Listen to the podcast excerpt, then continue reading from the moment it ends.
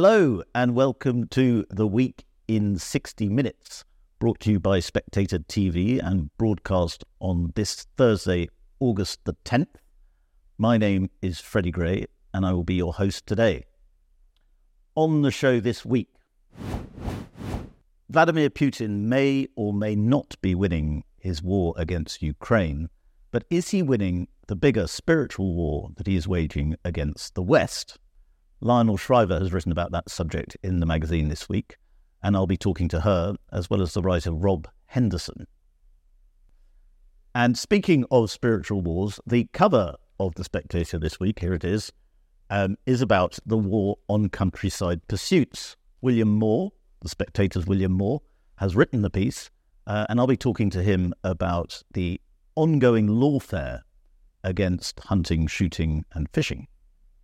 And then we will turn our attentions towards America and talk about the bubbling story that is Hunter Biden and his dodgy past. I'll be talking to Ben Schreckinger of Politico about that ongoing scandal.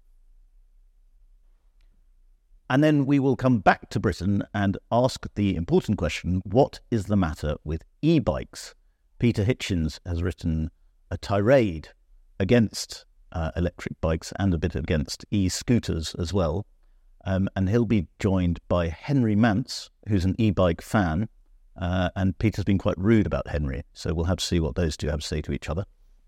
And finally, we're going to talk about sourdough. Julie Bindel, who normally writes about feminism and very important topics, has written an extremely popular piece on the Spectator's website about how much she dislikes sourdough bread. I'm a bit of a sourdough fan, so um, stay tuned for that clash. But before we get going, uh, I'd like to give you a quick reminder to subscribe to our YouTube channel. You will not regret subscribing to our YouTube channel. To do that, you click the subscribe button at the bottom of your screen and also tap the bell icon to make sure you get reminders and never, ever miss an episode. Now, Vladimir Putin is selling his war in Russia as a war just not against the Ukraine, but against a spiritually decadent and bankrupt West, a Western world that we all live in that is obsessed with gender debates, the denial of biological reality, and drag queens and LGBTQ issues, and so on. Lionel Shriver, our brilliant columnist, has a column in this week where she says the problem here is that Vladimir Putin has a point. Uh, Lionel joins me now uh, alongside the writer Rob Henderson. Lionel, why does Vladimir Putin have a point? Uh, well, if nothing else, we are obsessing about things that are in the big picture small.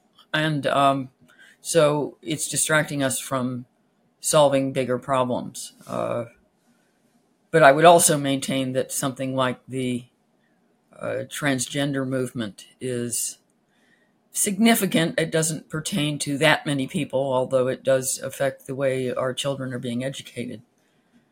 But its significance really has to do with the deny, denial of reality. And when you start denying reality, uh, well, there's no natural limit, is there? Um, I mean, if I were this, if I were the former Soviets, um, I couldn't come up with anything better than the package of obsessions that we've come up with. And in the column, I mean, I, which I have to admit is something of a rant.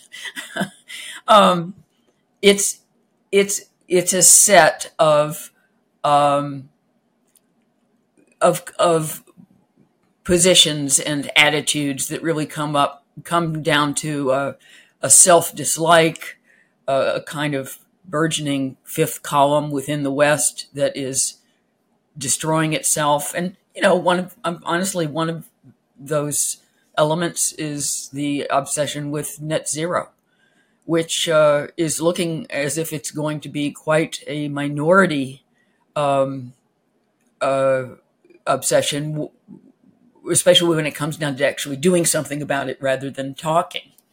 Talk is cheap.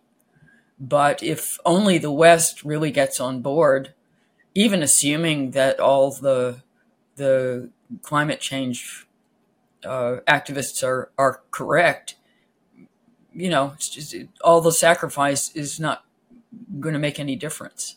And and again, you know, if the Russians were to come up with uh, an ideology that would be perfectly designed to impede and even defeat the West, this is perfect. You know, we we're busy trying to convert to a technology we don't even have yet, really, and to uh, you know make everything electric before we actually have the means of generating that electricity.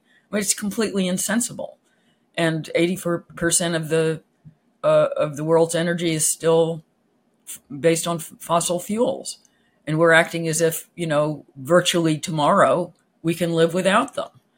Um, just across the board, you know, uh, Freddy, you sent me a really interesting clip uh, of uh, a Soviet dissident who defected in 1985, talking about how the KGB primarily uh, tries to had been trying to subvert the U.S.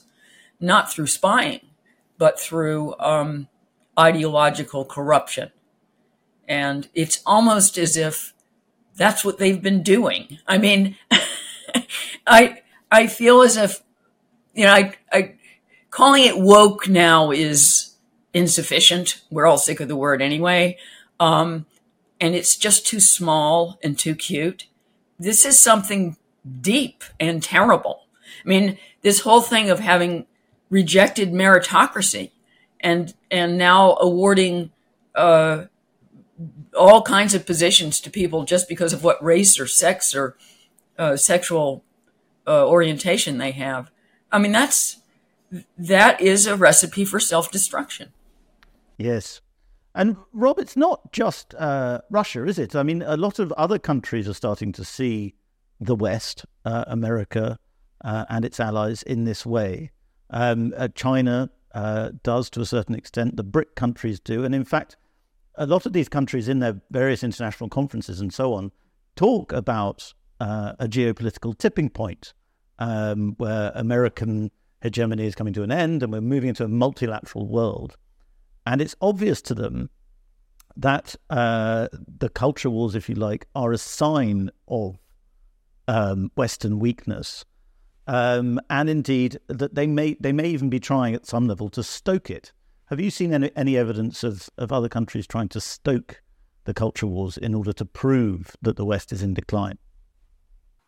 Uh, sure. I mean, there have been some interesting pieces, uh, especially during the the riots and the demonstrations of 2020 of uh, China uh, developing bots and hiring individuals to post online on social media accounts to stoke uh, contentious debate and and to troll people and to essentially uh, uh, sort of cultivate hostility and animosity between Americans. And this is this is in their interest to do so. I mean, one of the things that, that Lionel pointed out in her column, which I which I found fascinating, was the the body positivity point I mean, this is something that I this is this has been this finding has been shown uh, in in multiple outlets. The New York Times recently covered this, but I'm still shocked at how little attention it has received. Which is that the Pentagon recently really released a survey showing that eight out of ten young Americans are ineligible to enlist in the military, primarily due to issues of obesity, physical and mental health issues, criminal records, and so on. So if 80% of young people aren't el- eligible to enlist I mean, that in itself shows a sort of significant cultural decline. And we seem to not be so interested in what's going on with, with young people uh, if we are to go to in, enter some kind of conflict with Russia or any other country, uh, whether to support Ukraine or, or anyone else, um, it seems that we should be uh, focusing on what has happened uh, to young people, and instead we'd rather talk about body positivity and some of the other issues that Lionel points out. Lionel, I was speaking to uh, a, uh, an admiral in the French Navy recently who was quite concerned. He wasn't a sort of uh, right wing lunatic by any means, but he was quite concerned about young people in France. And he talked about French people, uh, he talked about British people and Americans too. And uh, a lack of willingness, if it came to it, to actually fight. Um, do you think this taps into what we're talking about here? That Western people have sort of given up on our own culture or on on, our, on what we are meant to believe in? I think it, when the war in Ukraine started, uh, there were some polls done of Americans anyway, uh, and whether or not they would fight for their country, and the figures were appalling. I mean, very few.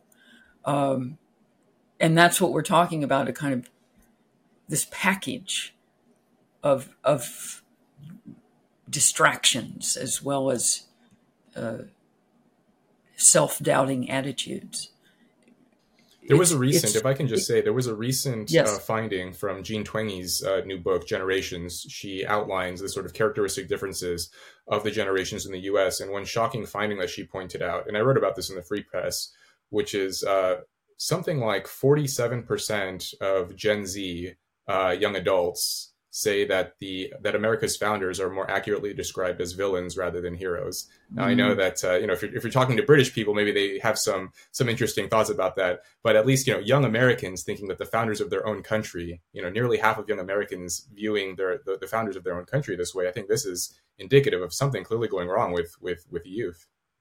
Yeah, there's it's a deep demoralization, and you can trace it back a couple of generations it's been going on for a long time, but rather than just run its course, it seems to be gathering steam and it's deadly uh, on on every level. And I, and I think that there's very you know there's very little to substitute to substitute for it uh, in a positive way. You know, all all of the passions are negative. Uh, they're all filled with dread. Uh, I don't even think that there is a a a consuming vivid vision of a an ideal future that is powering younger people. You know, the, a utopianism, uh, uh, where we're all going to be equal and there will be no more racism and and there is no, there are no gender there's no gender roles and we're all just ourselves. I mean, you can kind of put together that picture, but basically what's what's in these people's head, as far as I can tell, is very dark, very dark. Nothing but dread, and also of of an eagerness to put off adulthood, and of course, fighting your for your country. That's the ultimate in adulthood. Uh, the weird embrace of of not just of mental illness itself, but, but an eagerness to have a diagnosis of some sort, and the competition over effectively who's weaker, uh, which is what the whole victimhood thing is about. Who can be weaker? Who can be more oppressed and therefore more powerless? Uh, I don't think all all young people are like this. I I, I don't but we don't hear from the people who aren't like this very much. Yes, uh, Rob, I was going to ask you to what extent are we just beating up ourselves unnecessarily? Because uh, while there's no doubt that Vladimir Putin wants to stoke up uh, the culture, wants to stoke up the resentment of social conservatives and Christians in in Western countries, uh, he's not the ideal ambassador of uh, sort of the moral good. I mean, it's perfectly obvious to most Russians with a brain that he is himself uh, a, a, corrupt and uh, almost certainly murderous figure. Right. Well, just just as sometimes good people have bad ideas, sometimes bad people can make good points. And I think in this case, in this instance, uh, yeah, he's he's made some astute critiques. Often your enemies, your adversaries can be quite good at pointing out your shortcomings and your inadequacies in ways that friends can't or won't because your friends have an interest in flattering you or buttering you up or perhaps overlooking uh, some of your flaws, whereas your enemies can be very good at pinpointing uh, where you're coming up short.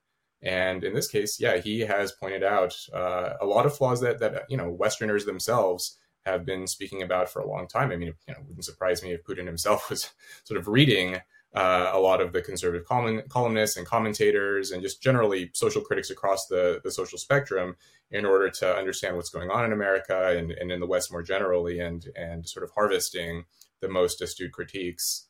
Um, and yeah, as, as Lionel pointed out in that piece, there are so many things going going wrong uh, in the country, and primarily seems to be led by members of the cultural and economic elite. I coined this term a few years ago uh, luxury beliefs, ideas, and opinions that confer status on the upper class while often inflicting costs on the lower classes. And there, there are a variety of different examples, uh, some that Lionel had pointed out. Body positivity was one that we had mentioned earlier, the net zero issue. Um, a lot of the, the uh, attacks and critiques on, on merit as well, all of these things do serve to make the people who are at or near the apex of the social ladder look interesting. It you know makes them look uh, unconventional and gives them uh, a, it confers a sort of status to them among their peers. Uh, but ultimately, when these ideas uh, spread throughout society or when they're implemented into policy, uh, these can have detrimental effects, not only for the people within the country, but but perhaps, I mean, ultimately, could potentially destabilize the world order if we're unable to stand up to uh, villains like Putin. Also, I'd add that uh, this whole miasma of beliefs is contagious. And if, if I were Putin, I'd actually be a little afraid of it. If there's if there's any, uh, you know, previously the Soviets were trying to corrupt the the American culture, but American culture is now capable of corrupting other cultures. And I'm, I'm afraid that I have lived in the UK during the period that the UK has become infected. Uh, it is a kind of illness, and and it it spreads very rapidly, and uh, and the UK is is now sick. It's sick with it. And it's, you know, it's obviously it's, it's spread throughout the Anglosphere. And I'm, I feel confident it is spreading into continental Europe. Uh, the French like to think that they are immune to it, but they're not. It's already there. It's already in pockets. It's already fashionable in universities. There's been some interesting research lately within the US on uh, young people who grow up uh, in primarily English speaking households versus immigrant households in which English is not the dominant language. And what was interesting there is that young people who don't speak English are actually happier and have you know, score higher on life satisfaction and are generally less anxious and less depressed than uh, children who are raised with English in the household. And one possible uh, interpretation of this is that you know when you're relentlessly exposed to American culture English speaking media and so forth, this this actually does demoralize you and sort of undermine your sense of confidence and well being. Whereas if you are not consuming so much English speaking content and you're sort of in your little ethnic enclave in pockets that are sort of isolated from American culture, that may actually be better for your mental health and well being. But but not spectator TV, I should add. Uh, sure. But um, right, right. Lionel, lastly, actually, I'll ask both of you this question. Lastly, um, uh, a lot of Christians uh, uh, see this phenomenon. They see progressivism as a sort of substitute religion. A lot of non Christians starting to regard it as a substitute religion. I wondered to what extent you blame uh, what's happening on the, the decline of Christianity in the Western Hemisphere and the decline of sort of uh, ideas of truth um, and so on. And are we running out of the kind of moral capital uh, that religion gave us for so long? Um, you know, that's that's become a kind of standard. I don't want to accuse you of saying things that are cliches. no, it's all right. It has become a cliche, actually. Um, that the the whole explanation for the uh, rage of progressivism has to do with the fact that we don't have uh, established religion uh, to nearly the degree we used to, and that there is some kind of religious need psychologically in people that will fasten on to something uh, in lieu of um, having a a well-defined faith, they'll they'll find something else. And there's clearly something to that. Um, my frustration on that point is that I was raised uh, as a Presbyterian, and I didn't fancy being Presbyterian from about the age of eight.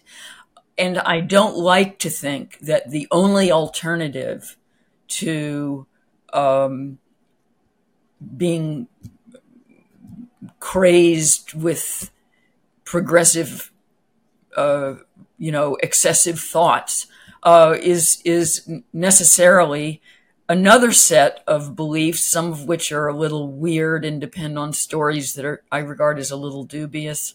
Um, why do we have to have either an established religion, which, you know, I the, of the sort that I rejected when I was a kid, or you have to go nuts politically? I mean, surely, surely there's a way of believing in something and having principles and having some faith not uncritical, but some faith in your own society and in your own future, why do you have to believe something stupid necessarily? Is there some genetic need to believe fairy stories of some sort? I, I, I, I don't think so. I don't, I don't think that's the only way. Well, at, at the risk of seeming delicate, I wouldn't necessarily say fairy stories, but um, I, Robert, I think maybe what the, what I was trying to get at is is relativism. You know, is does seem to be uh, the moral universe post Christianity in the West, and relativism is very susceptible to the progressivism we're talking about that is destructive and that does make people very unhappy and and self harming. Right. Well, I think there was a there. I mean, there was a, a, a brief period of relativism in the in the twentieth century uh, as as religion was on the wane and relativism was a useful instrument to undermine people's belief in religion. Uh, but I, I, actually do think that to some extent people need to have some sort of overarching belief. It doesn't. I, am not sure if it necessarily has to be religious or political, but they need belief in something, whether it's a sort of a civic culture or belief in some kind of stable traditional values or some kind of confidence in in the country and in its uh, its customs. But um, in the absence of any sort of moral order, uh, people, you know, sort of uh, moral entrepreneurs can step in and start to tell people what they should be thinking or what they should be feeling or what they should be believing. And so, after a prolonged period of relativism, uh, some political activists stepped in and sort of gave people a list of ideas that they should be believing in and a list of norms that they should be adhering to. And a lot of people had no argument against it. And you know they were susceptible to it. And i think that is that that is at least part of the story of, of what has happened uh, especially as as religion has has declined. Um, it's possible that we can step out of this but we would need to have some kind of story to replace it. I don't think that people can exist in a period of total moral relativism. Yeah the trouble with rel- with moral relativism and and also with this progressive package they both slide denialism.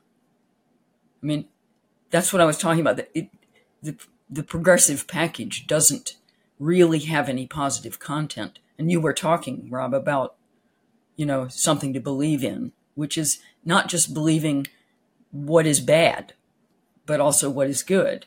And that's really what's missing. It's all dark.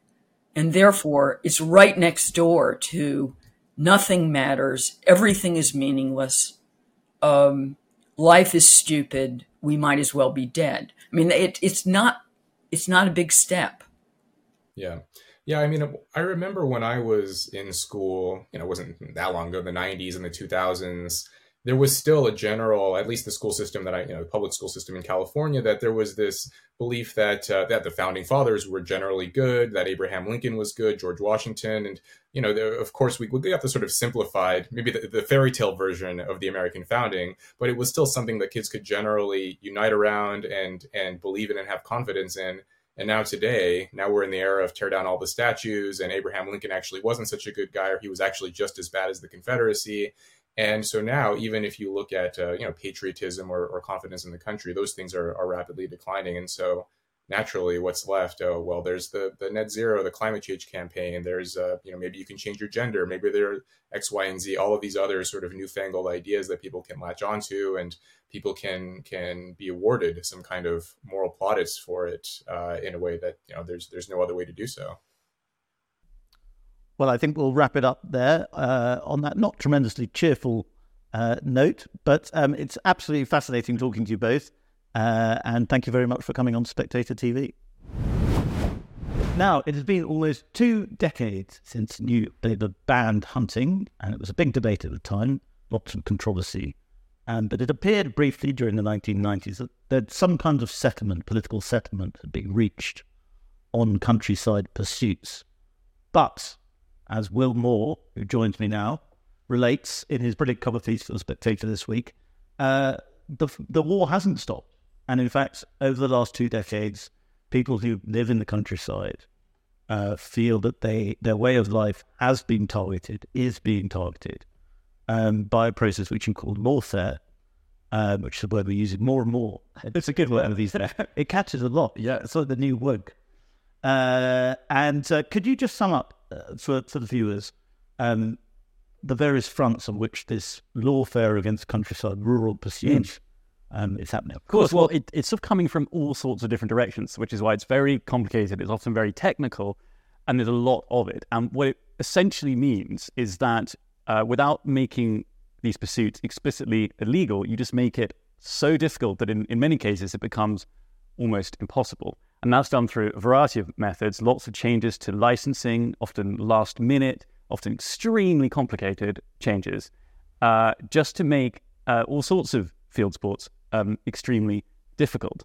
And you know, you, you, you, the argument could be made, you know, well, what's wrong with licensing? Lots of things require licensing. That doesn't mean that there's a, a sort of uh, covert campaign against field sports. But the, the, reason that a lot of people I spoke to for, for this piece feel very differently uh, is twofold. One is execution, and the other is intent. So to take execution first, uh, the, the example I start with in the piece are these changes to the licensing of the release of game birds in what are known as special special protected areas in the country. Uh, and this was introduced by DEFRA and Natural England as a response to uh, the avian flu. And uh, it was sort of dropped in May, all these new changes that, the left leaving the shooting community completely scrabbling around trying to, to file the, the new paperwork for the new licenses they're going to need in order to release their their game birds. No consultation whatsoever, sort of no warning about it. And there are shoots that are sort of like I know I speak to people in the piece who gamekeepers and so on whose shoots are facing ruin because of this, and it sort of comes out of nowhere. It's incredibly clunky, sort of bureaucratic uh, incompetence, really. But the other, perhaps more important question is one of intent. So, are all these licensing changes being brought in because uh, people want sort of proper management, or is it because they disapprove of the activity. And um, I mean, the most explicit example of this is the in the devolved government of, of Wales, which is a Labour government. Uh, Julie James, who's the, the climate minister, she said, "It is not my belief that that a civilized society should kill uh, uh, a creature for leisure uh, or, or activity." Now, that's explicitly saying that licensing here is not for, to, to try and help manage the countryside. It is because they, it's a moral judgment. She does not like what it is that these, these people are doing. Um, you know, and so therefore, let's make it more difficult. Isn't the problem then uh, a more fundamental issue, which uh, New Labour did not really resolve in 2004, um, which is that there are a lot of people in Britain who think that harming animals for fun or pleasure, mm. and even if there are ecological, environmental reasons for doing so is wrong. And then there are a lot of other people on the other side, perhaps a diminishing force in British life, certainly in British politics, who think that it's an important part of country life and the way people live in the country. But that tension has not really been resolved, has it? No, it's much worse. Uh, but here's here's a sort of I think is a fundamental point. When when hunting was banned in 2004, uh, when it was passed in 2004 and then came to effect in 2005, the argument was not about people enjoying themselves. The argument was it is cruel to the fox.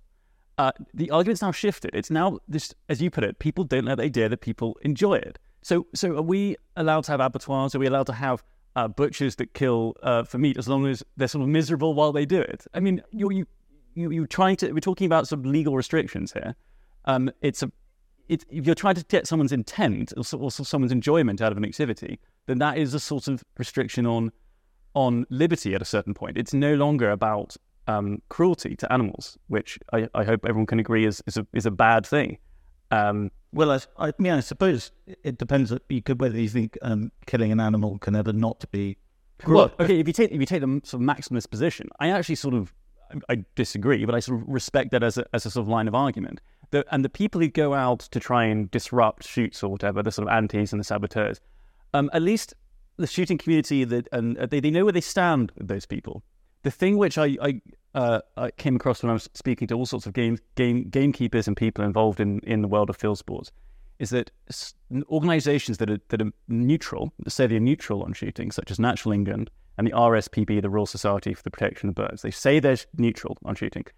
Um, people in the shooting world uh, do not feel that way uh, because of all the, the various sort of pressures that I've I've I've outlined. Now, whether people in Natural England or RSPB are actively anti-shooting, that I mean, that that's something which I mean we can't we can't know. What I think though is certainly true is that there is an ideological um, gulf here between the idea of what is conservation of conscious and, and the proper methods of conservation. So for Natural England and the RSPB, they are uh, extremely interested in rewilding and rewetting that and, and any other form of conservation. The sort of more traditional methods used by gamekeepers. I mean, the big controversial one is rotational heather burning, and uh, uh, which which Natural England and, and RSPB do not approve of.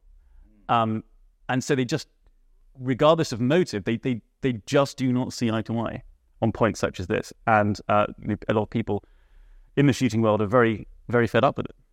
And bumbling underneath it, uh, as you suggest in your piece, is uh, a kind of lingering class war in, and a sense that um, countryside pursuits are purely enjoyed uh, by the upper classes and by people who have a lot of land. Mm. Um, and as you said in that piece, uh, yes, uh, there are people with lots of land who like pursuits, um, hunting and shooting and fishing. Um, but there are also a lot of other people involved in it oh, yeah. who are effective in a lot of jobs that are a lot of jobs. It's, it's a very big part of the rural economy, the working economy, and uh, you know these are people who have often worked in land management um, privately for for decades. They know the land very well. They often know the best way of taking care of it.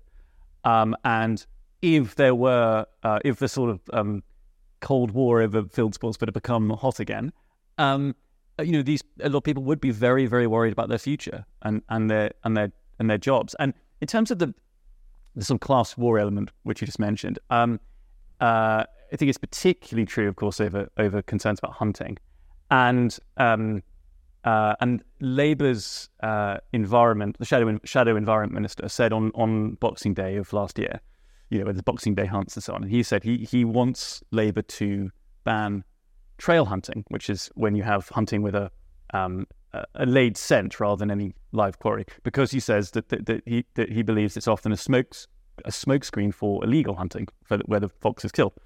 Um, but I think Labour should think very carefully about this because you, you would you really start legislating against something that might happen? So if you were to collect, if you were to go out with your hound, uh, and and are, are, you just making even the are you going to make the that meeting itself illegal just because they they they might kill the fox? Yes, um, it's a sort of almost guilty till proven innocent assumption at that point.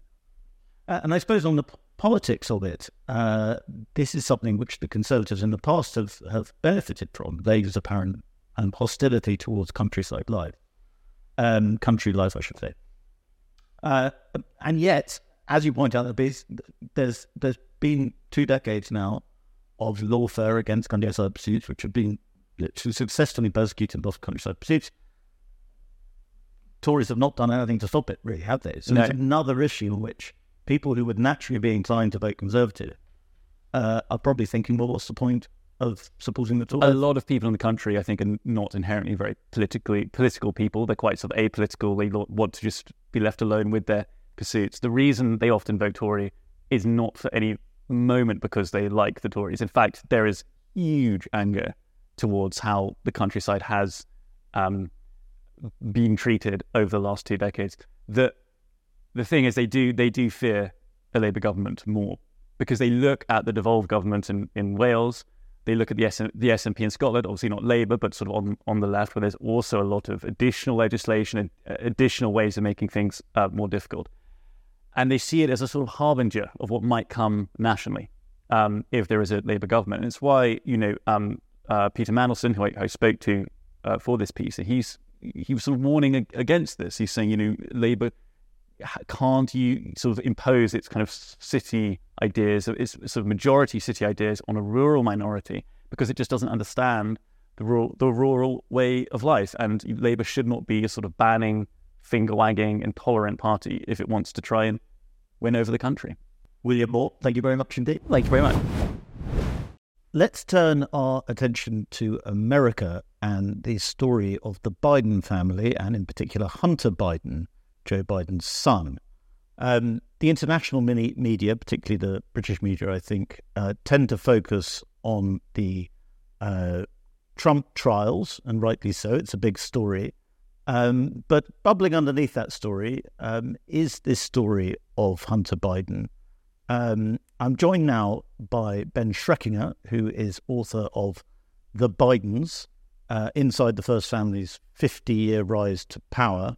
Uh, he also works for Politico. Ben, I'm very glad that uh, we've got to talk to you because quite often uh, when we hear Americans talking about the Hunter Biden story, um, they are obviously partisan, obviously Republicans or Trump supporters who are banging on about um, Hunter Biden and the Biden crime, crime family and so on. Um, and as a result, I suspect uh, the significance of this story has perhaps been lost and I don't know about your own politics. I don't want to get into that. Um, but you've approached this story as a reporter in your book and in your work. Um, and I think it's fair to say it is a very interesting and potentially extremely significant story. Yeah, absolutely. Um, obviously, during the 2020 campaign, especially, uh, Democrats really focused on uh, Rudy Giuliani's attempts to make hay out of Hunter Biden's business dealings, uh, contacts he had with people affiliated with Russian intelligence, all of that.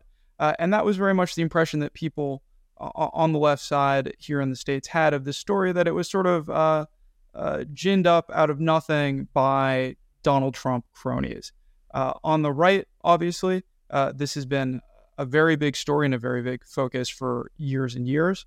Um, I, I do think now, especially in recent months uh, with Hunter Biden entering this guilty plea, uh, with House Republicans uh, getting testimony from a number of people, uh, including a couple of uh, IRS agents uh, involved in the case who, who, said there were irregularities. it's becoming a little bit less of a, a purely partisan um, lens that people are bringing to this.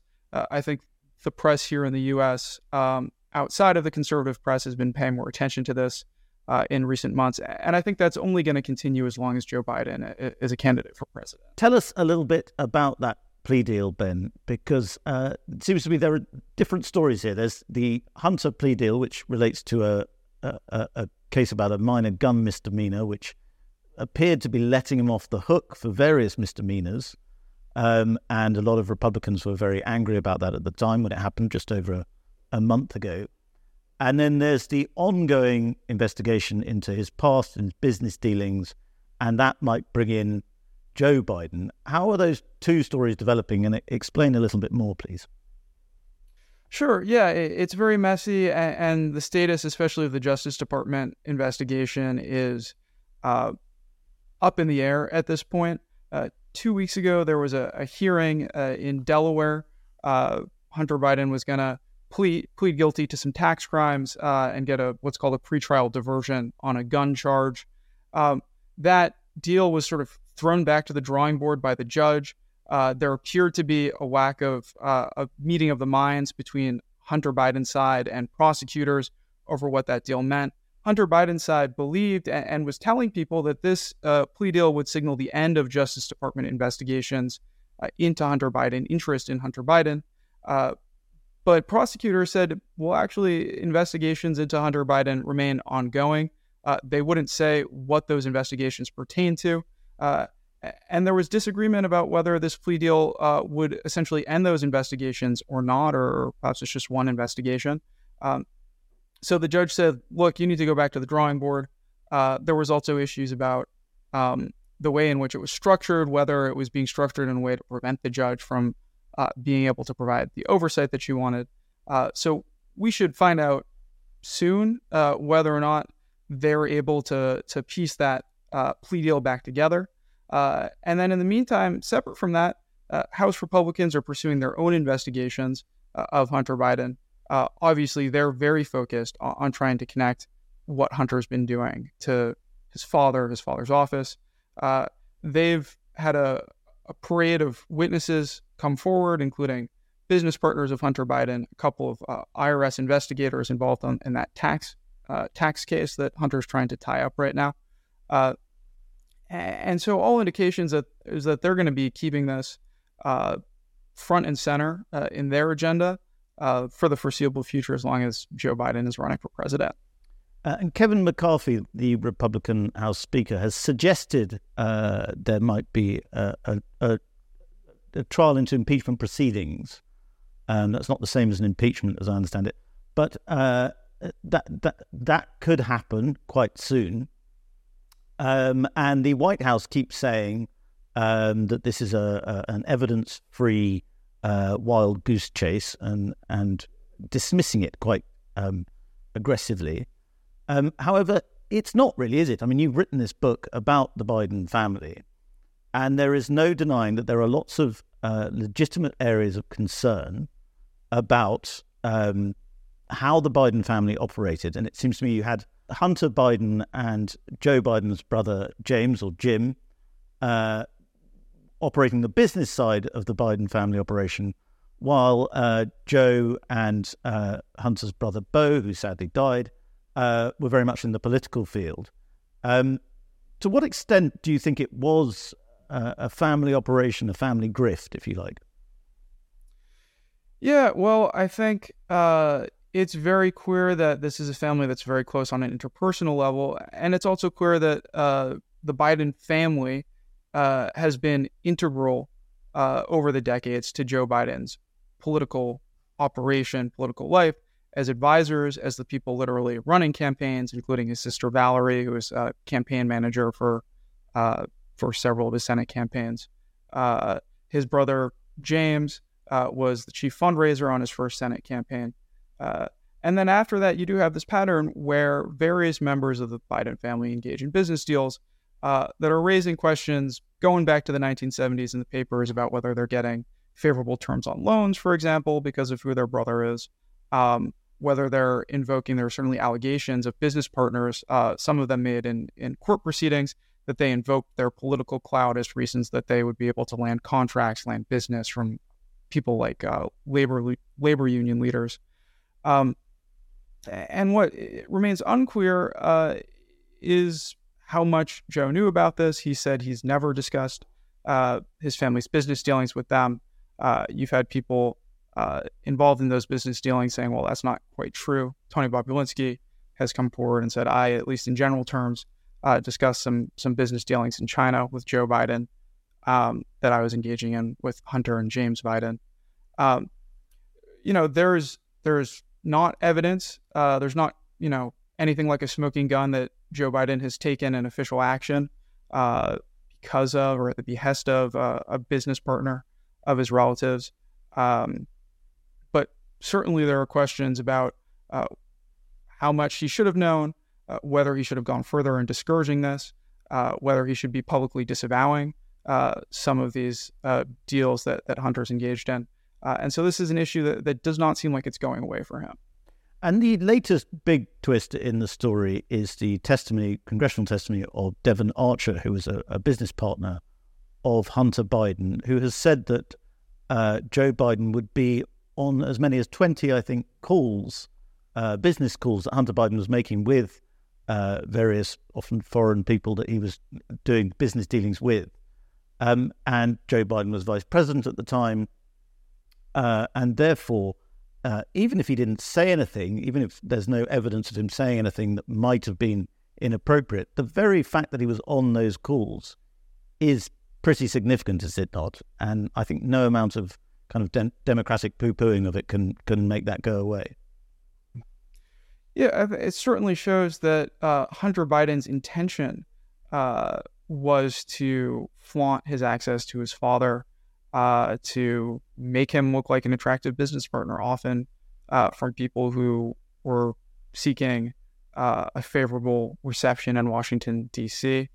Um, another part of Devon Archer's testimony that stuck that stuck out to me uh, related to a, a, dinner in 2015 at Cafe Milano, which is a big DC gathering spot, an Italian restaurant in Georgetown, uh, where when Hunter Biden's laptop materials first leaked, uh, there was a, a, Burisma executive, Vadim Pozharsky, uh, emailing around the time of this dinner to say, "Hey, Hunter, it was great to meet your father. Thank you so much." Something along those lines. Uh, and there was emails about this dinner in in which uh, Pozharsky was on the guest list. There's talk about getting Joe Biden there, um, and it's been a whole saga establishing whether or not uh, those two cross paths, as, as the, these emails suggested. Uh, the White House has said no meeting took place. Uh, other people at the meeting have come forward at this dinner and said we don't have any recollection of Pozharsky being there.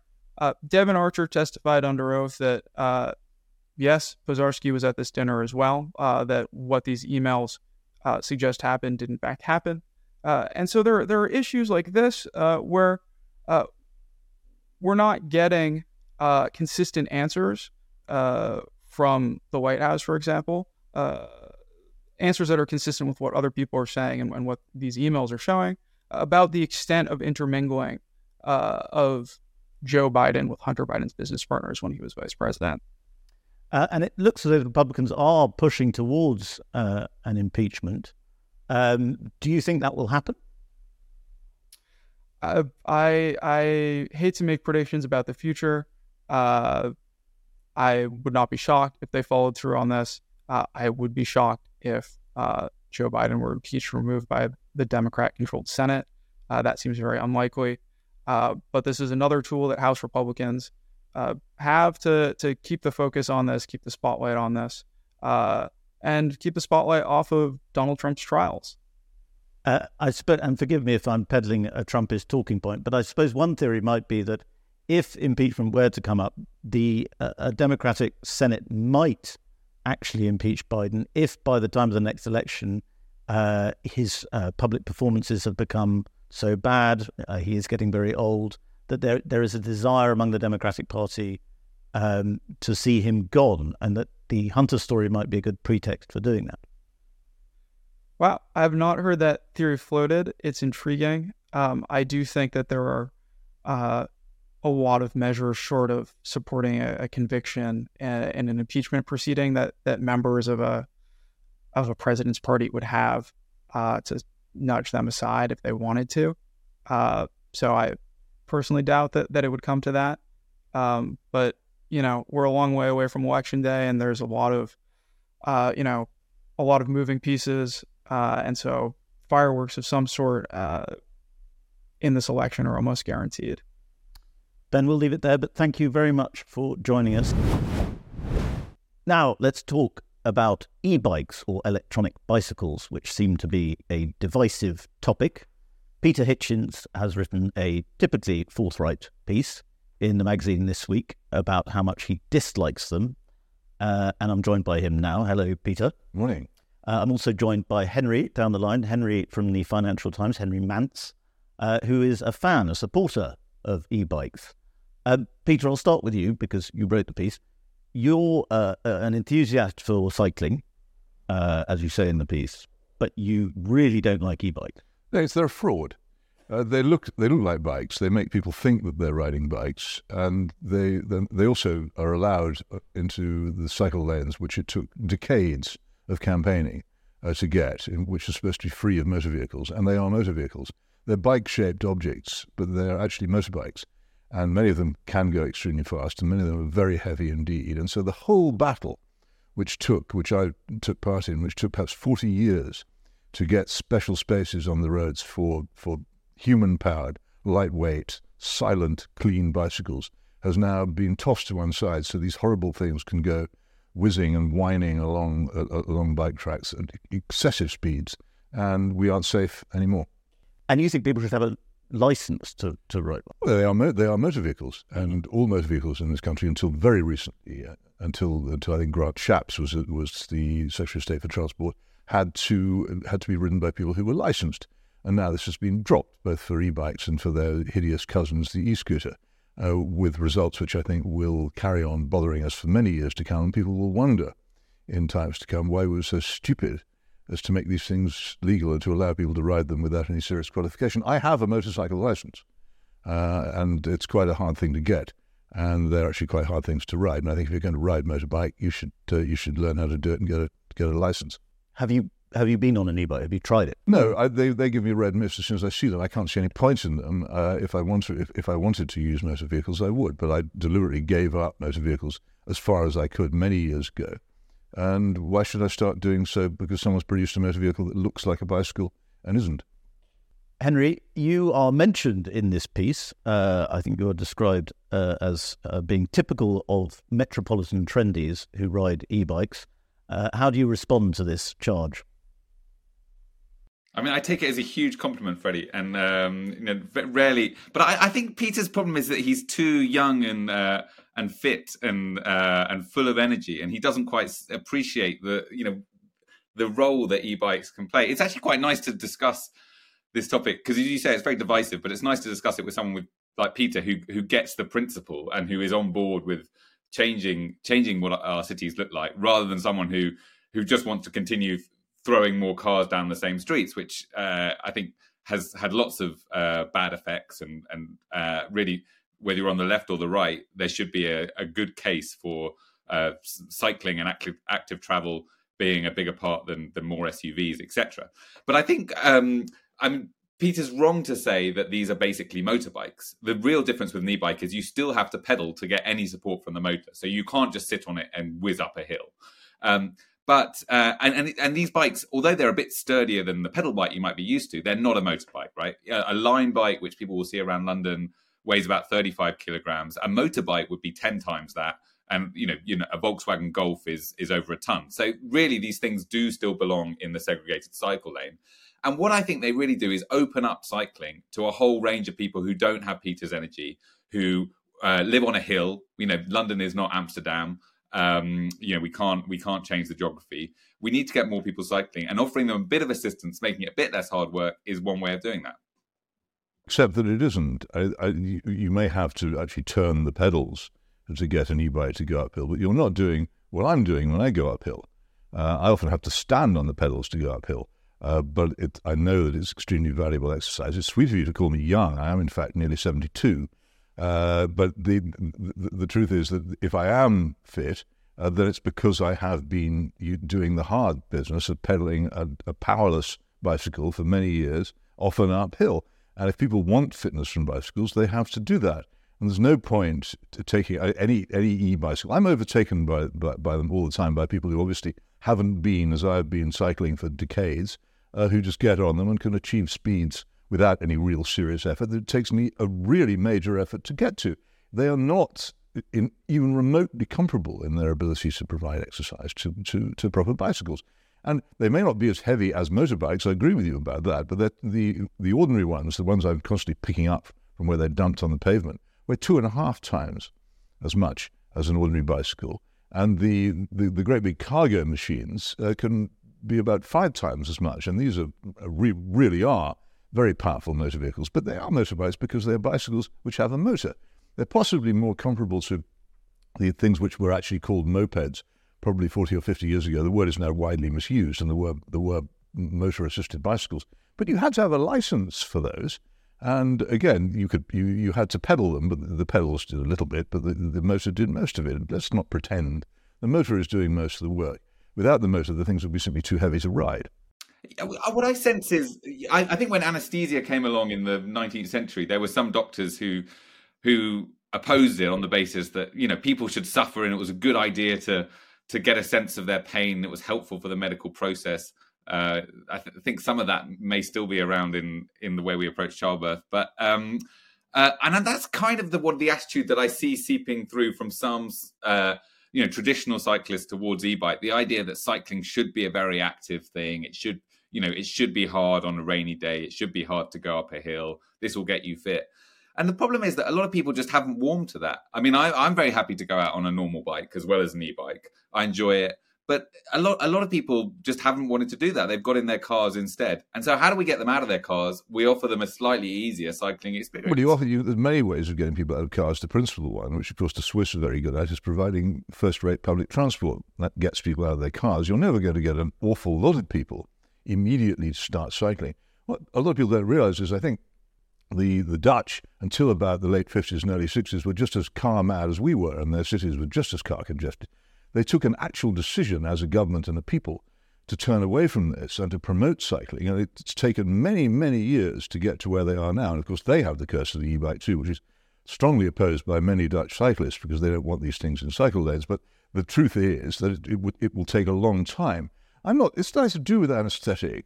And I, one of the reasons I don't ride a motorbike anymore is that I, I, I had a very bad accident on one, and I, I, was lying by the roadside in considerable pain. I was very glad when I got anesthetic it's not remotely comparable uh, to the to the minor discomfort you feel when you pedal a bicycle uphill. It's silly, a non-comparison. So let's let's not have it. People, it's true that cycling is a bit difficult, and, and quite a lot of people find things that, that are a bit difficult uh, too hard to do. Well, okay, let them uh, if they if, if they want to ride motor vehicles, ride on the road.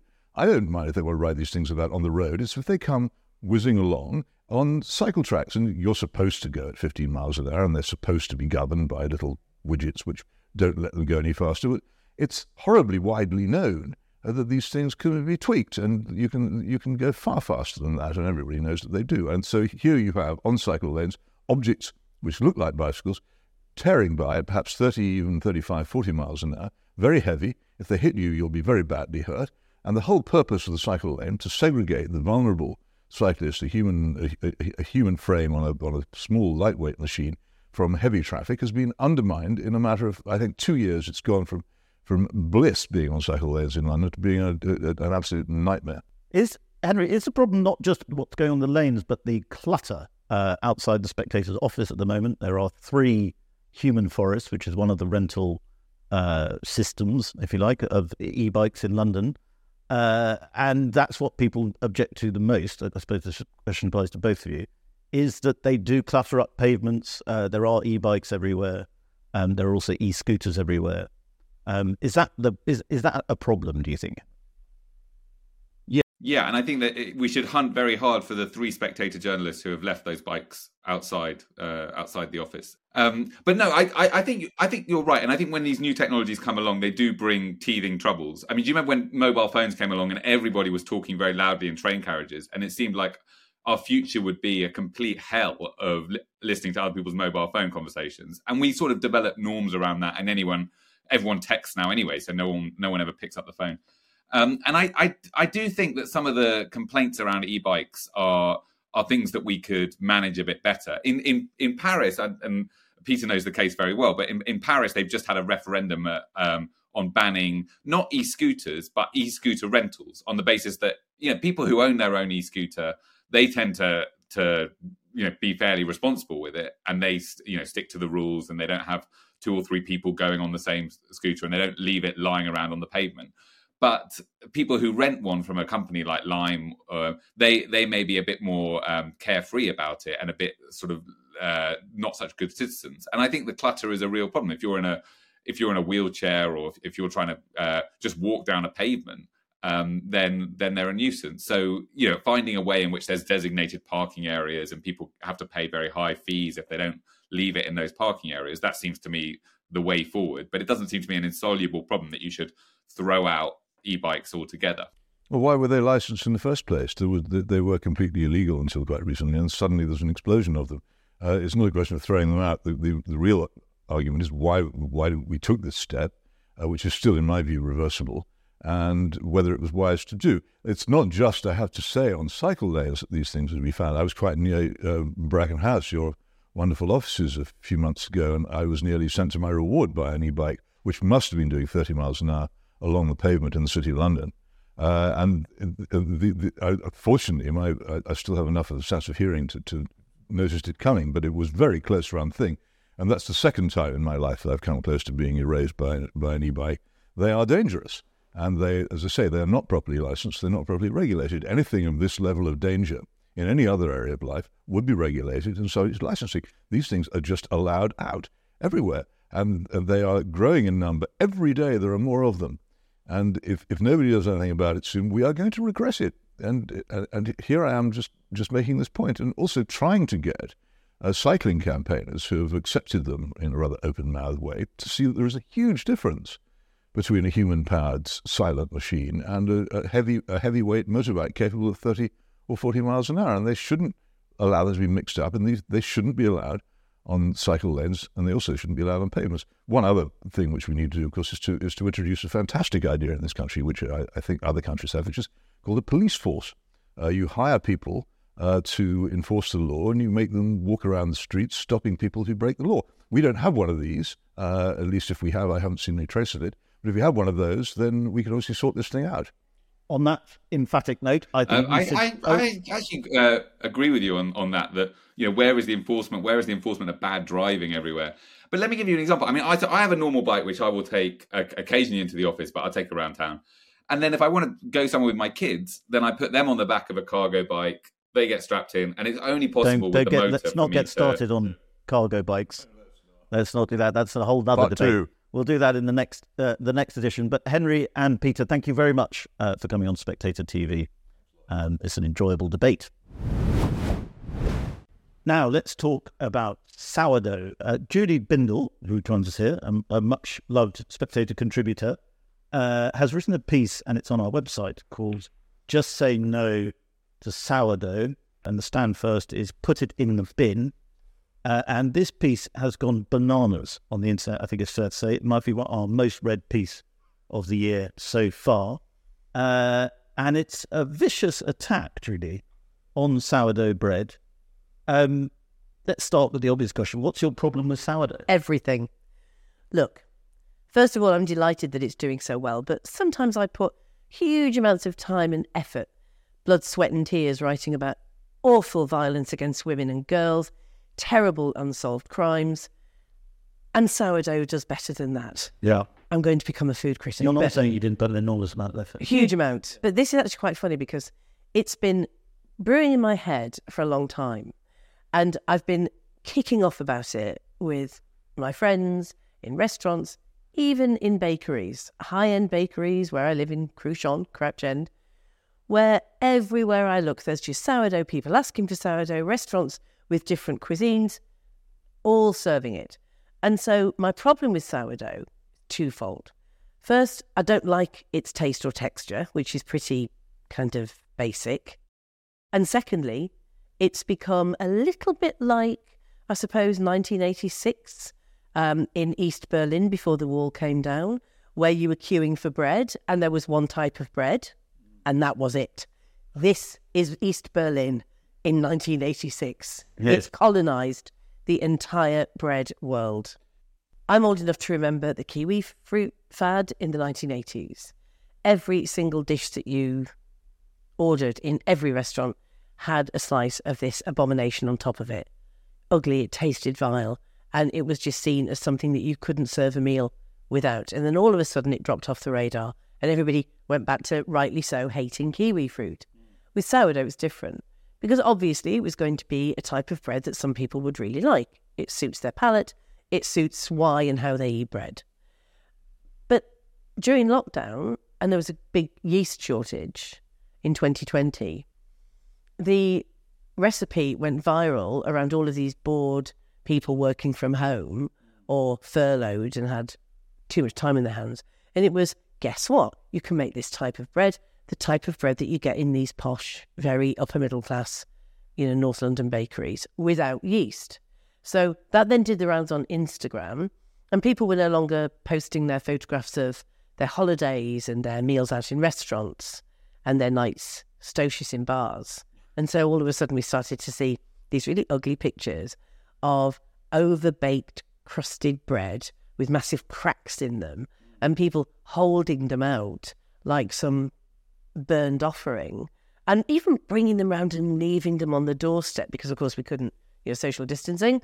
I opened my door once and there was a loaf of bread and a text message from a friend saying, "Thought you'd like this," and I thought, well, okay, I've never liked this stuff, but how kind of her to do this. Yeah. So I tried to eat it with soup. No chance because it's so hard and the crust is so uncompromising that you can dip it in soup. but The soup just falls off it back into the bowl. It won't absorb it. So I tried to dip it in a bit of olive oil and had it with some snacks. That wouldn't work because it won't absorb the olive oil. And of course, trying to make a sandwich with it, you would honestly need a jaw this size and you would be chewing it forever. And then you'd need to go to the dentist and it was locked down and there were no dentists open. So I thought maybe after lockdown, it will start to get unpopular. Maybe people will have had enough. It's actually got even more stratospherically Yes. po- popular amongst people. Why? Well, I think I could answer that question a little bit uh, because your piece hurt my feelings slightly. Because I am, as you would put it, a, a bread bro. I'm a bread bro. But you don't look like one, to be fair. I've never tried to be a kind of hipster or anything like that. But I, what happened is a few months ago, uh, I went to a friend's house and we had some bread in the morning, uh, and I said this is very delicious, and she said, "Oh, I'll give you some of my starter, which, as you know, as you said, is is the is the Foul the mother smelling, culture." yeah. Uh, so she gave me some, and I put it in the cart, and I didn't really think I was going to actually use it. I, was, I just took it. But then, quite bored that evening, I decided to give it a go, and I realised it's actually incredibly easy, and you get a lot of compliments for doing that something that's incredibly easy. Uh, and I also think looking after the mother, the starter, is a bit like gardening. It has its own pleasure because you're sort of living on, you're looking after a live culture. But anyway, as a result, I, I did. I've actually brought because I do bring it into the office. Uh, Oh dear, and you I don't have forced people now, to make to make. Uh, Oh no, here's one you about it. prepared earlier. And so I'm not sure we've ever done this on Spec TV before, but here is a it's not going to look very uh, nice. But here is here is some sourdough bread that I've made. Uh, th- this is I'm here under false pretenses. You've been I was not stuffed up. told that this was part of my punishment. And then do you want butter? I will try a little bit of butter because that's the only way that it might actually slip down. And Yeah, okay, we'll put lots of butter on it. And then you don't have to eat all of it, but just have a taste. I will have a taste. Try because you you complain about how hard the crust is. Well, you know, the thing is that what I found was when I was eating sourdough is that the taste of blood doesn't really go well with bread, and that's what was happening. I actually had a mouth injury. Thank you very much. I had a mouth injury, Which you haven't recovered from. which it, it actually a cut here on my lip from trying to chew a bit of sourdough that a colleague bought me, yes, thinking that I would like it because everyone else does. Okay, it is.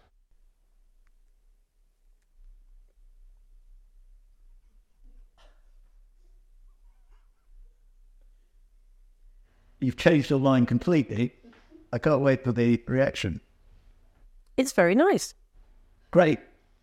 This is like Paul Hollywood reviewing um, a cake. It's very nice, but no disrespect. None taken. This is very different from the high end bakery sort. Better, of course, Thank you. where you have to take a chisel to get through to it, where your bread knife buckles, Yes. and where you cannot possibly chew the, the, the, the contents of that in any fewer than, say, 10 solid minutes and two lost fillings. So, that I would just say is a nice loaf of bread. Why can't they all make it like yours? There we go. Maybe I should open a bakery. that I think that they want the masochistic. See, that that's where I think the machismo comes in. I think that they want the massive, thick, heavy, dark, cracked crust. I think they want the huge, dense insides because it's you know it's a bit like the kind of massive ribeye steaks that some men get really into. Yeah. You, know, you see them in steakhouses where they order the huge 900 gram piece of steak with a huge bone going through it and they're chewing away for hours and drinking a red wine you could slice in half. I think that's part of that eating culture. Is there a streak of misandry here in that it's it's things that men tend to fixate Without on? question. Like I mean, look, you- beer, like uh, brewing beer, for instance. And you're right Yeah. that men got obsessed with, uh, well, a lot of men get very obsessed with making beer. And uh, there was this big fan for hoppy, you know, lots of hops in your beer. and people took it such an extreme. Yeah. Uh, that some beer was just revolting. I think I say in the article that it's a bit like the dude bros. You really are not one of those. That's First of all, you're much like. nicer. You have a much tidier appearance than these guys. They use beard oil and they have man buns and they look like 18th century carpenters, right? These men. men. And they also like the really extreme chili infused cocktails. They're like kimchi and fermented stuff, like fermented to next door and back. Yeah, and So they're going for these extremities. You're absolutely right. And I think that's how sourdough has become a parody of itself. That, to me, tastes like a nice slice of Greek country bread. You know, it, it's it's not. What to be honest, it's not sour. Yeah. Well, maybe I'm wrong, but thank you very much for trying it and for being so polite. You can go and throw up now. It's my pleasure. It's a nice, tasty piece of bread.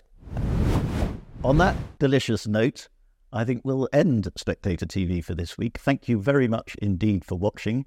Don't forget to subscribe to the YouTube channel. Do that by clicking that subscribe button and then the bell icon. And we'll see you again next week.